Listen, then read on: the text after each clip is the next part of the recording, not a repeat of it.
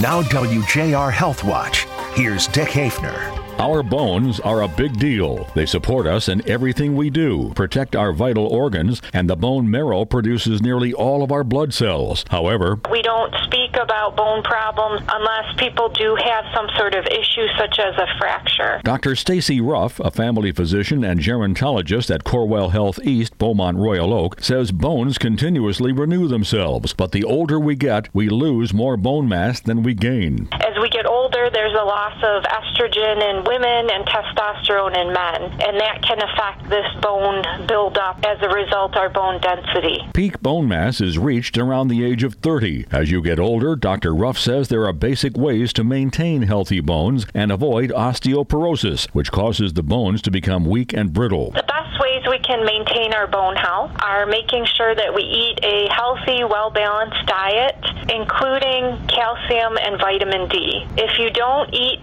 many foods that have calcium or vitamin D, you may want to take a supplement. The other thing that can be helpful is to engage in weight bearing exercise on a regular basis. Like walking, jogging, or light weightlifting. Dr. Ruff says obesity or too much alcohol are also bad for the bones. A bone density test, a non invasive scan, can help determine your risk of osteoporosis and general health of your bones. I'm Dick Hafner for WJR Health Watch.